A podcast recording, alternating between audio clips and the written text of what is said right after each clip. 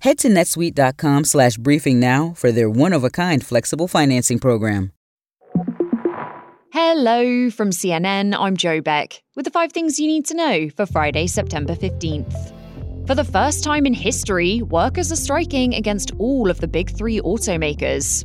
The United Auto Workers Union started its walkout at midnight after it failed to reach a deal with Ford, General Motors, and Stellantis.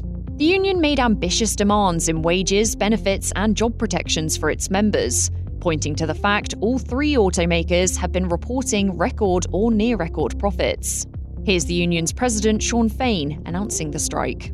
The world is watching, and the UAW is ready to stand up. Ford CEO Jim Farley said his company is ready for the strike, but claimed it could have been avoided altogether if the UAW had been more willing to reach a deal. CNN's Gabe Cohen has more from Michigan.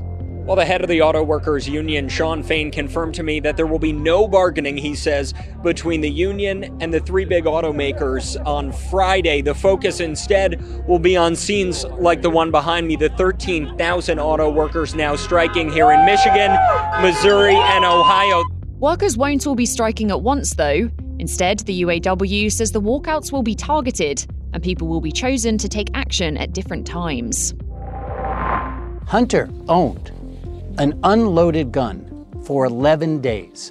There will never have been a charge like this brought in the hmm. United States. That was Hunter Biden's lawyer, Abbe Lowell, speaking after the president's son was indicted on three gun related charges yesterday. It's the first time in US history that the Justice Department has charged a sitting president's child, and Lowell claims the indictment is down to political pressure. This is to do with a gun Hunter bought in 2018, and the charges he's facing include making false statements on a federal firearms form and possession of a firearm as a prohibited person. Hunter's original plea deal collapsed over the summer, and court filings show he's been issued with a summons to appear in court, although it's not clear where or when that would be yet. Tensions are running high for Republicans in Congress. Speaker Kevin McCarthy and House GOP leaders are in talks with hardliners in the House Freedom Caucus, working towards a short term spending bill. But the party's right flank is warning that a bill like that would lead to a floor vote to remove McCarthy. Multiple sources tell CNN the bill would cut spending and include border security measures and would have very little chance of passing the Senate. And the clock is ticking, with the deadline to fund the government set as September 30th.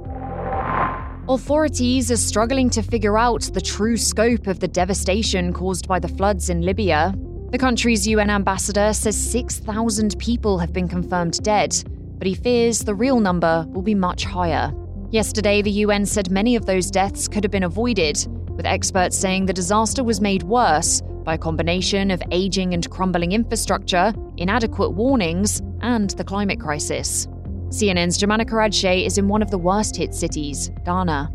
On our drive into Derna, we saw so many cars coming in from different parts of the country, from the far west, from the south. Libyans coming together, coming here to deliver aid, to volunteer, to support uh, the people in this part of the country and the people of Derna. And it seems that this divided country has come together, that this tragedy, this loss has brought them together, at least for now. Coming up, Aaron Rodgers has surgery for his season ending injury. NFL quarterback Aaron Rodgers says he's, quote, on the road to recovery after surgery on his torn Achilles.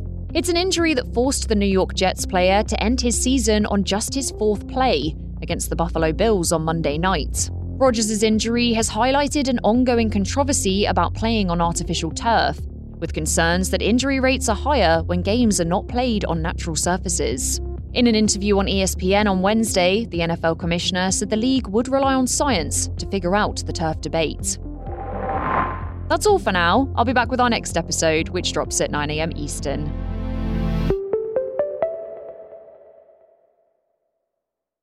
Over 37,000 companies have already made the move to NetSuite. Backed by popular demand, NetSuite has extended its one-of-a-kind flexible financing program for a few more weeks. Head to netsuite.com/briefing. netsuite.com/briefing.